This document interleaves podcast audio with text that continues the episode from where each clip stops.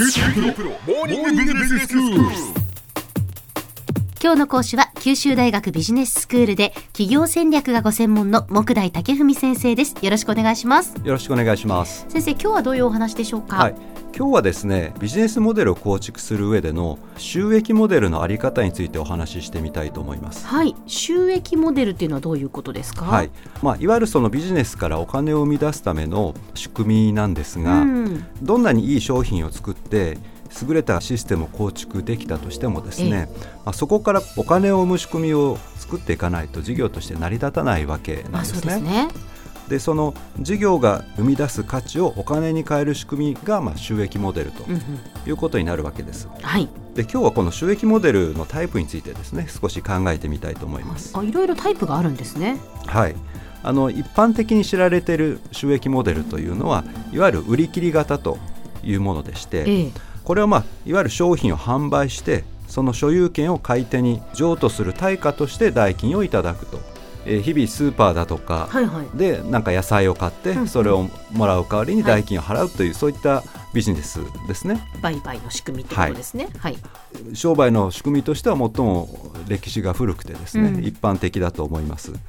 でこの収益モデルで売り上げを伸ばすためにはとにかくたくさんの取引を成立させるしかないわけですね。はいはい。え取引が成立した時のみ代金が入るわけです。まあそうですねはい、でもう一つこのいわゆる売り切り型モデルの問題はですね取引が完了してしまうと原理的にはお客さんとの関係はそこで切れてしまうということになります。はいお客さんは商品を所有権ごともらってそれでもう立ち去ってしまうということになってしまうわけです。でこれと対照的なのが継続型収益モデルというものです。はい、でこれにもいくつかパターンがあるんですが、うん例えばですね消耗品の継続購入というパターンがあります。これはあのまさに文字通りええ商品本体に付属する消耗品を継続的に購入していただくことで利益を上げようというものなんですね。はいはい例えばあの男性であると、まあ、ひげ剃りありますね。ええええひげ剃りの本体を購入してでさらに、まあ、歯の部分はうん。使っていくうちに欠けていきますんで、はい。その替え刃の部分を継続的に購入していってうん。そこで実は儲けると。うんうん。で同様の仕組みは例えばプリンター本体と、まあ、インクだとかトーナーという消耗品、ええ。それから自動車という本体とタイヤオイルといった消耗品と、うん。まあ、こういったパターンがあるわけです。で2つ目のパターンは重量制課金というものなんですね。重量制課金。はい。はいあのこれは重さじゃなくてですね、ええ。量に従って課金するという方の重量制です。商品やサービスの使用頻度に応じて料金を徴収するまあ収益モデルでして例えばオフィスのコピー機なんかそうですよね。コピー1枚取るとまあ10円だとか、はいはいはい。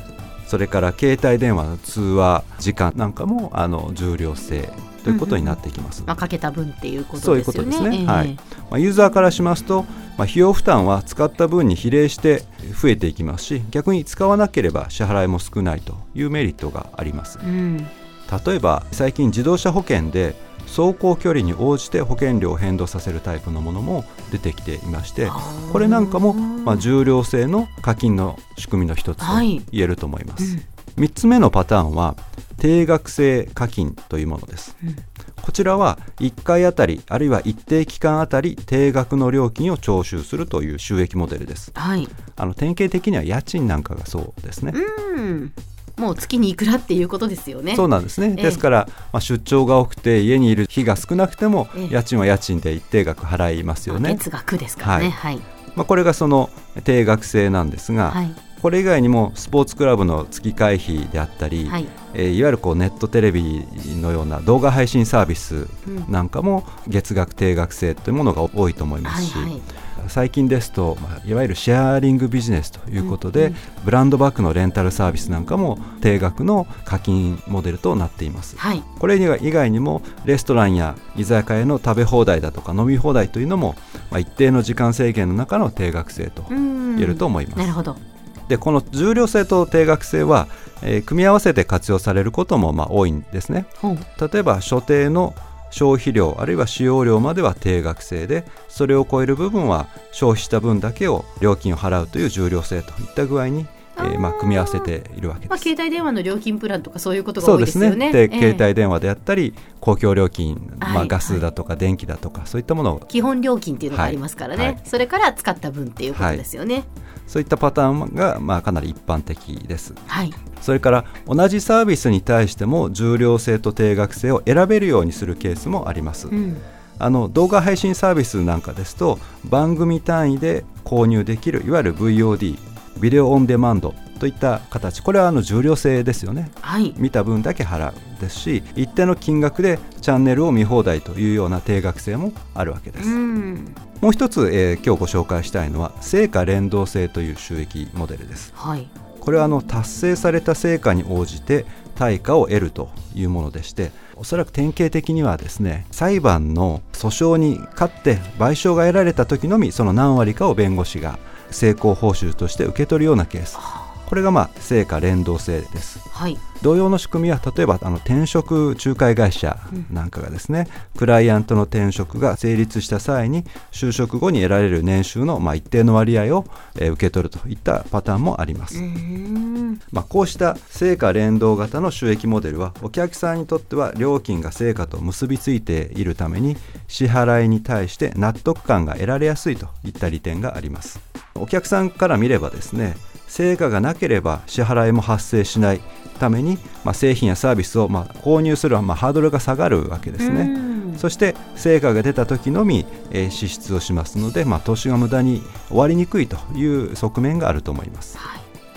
では先生今日のまとめをお願いします。はい、えー今日は競争戦略における収益モデルの、えー重要性について検討してみました、えー収益モデルには商品の所有権を顧客に移転することでその対価を得る売り切り型モデル。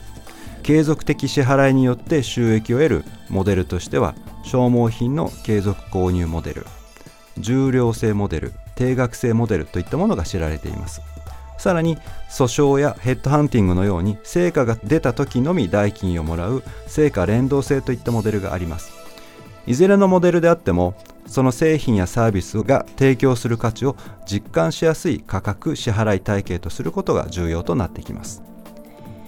今日の講師は九州大学ビジネススクールで企業戦略がご専門の木大武文先生でした。どうもありがとうございました。どうもありがとうございます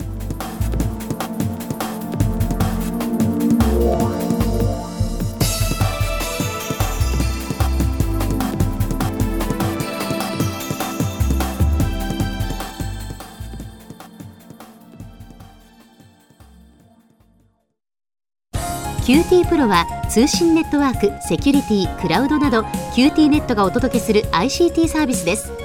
九州中に展開した光ファイバー網を基盤に一番身近なビジネスパートナーとして九州の企業自治体の皆様をサポートします。詳しくは QT プロで検索を。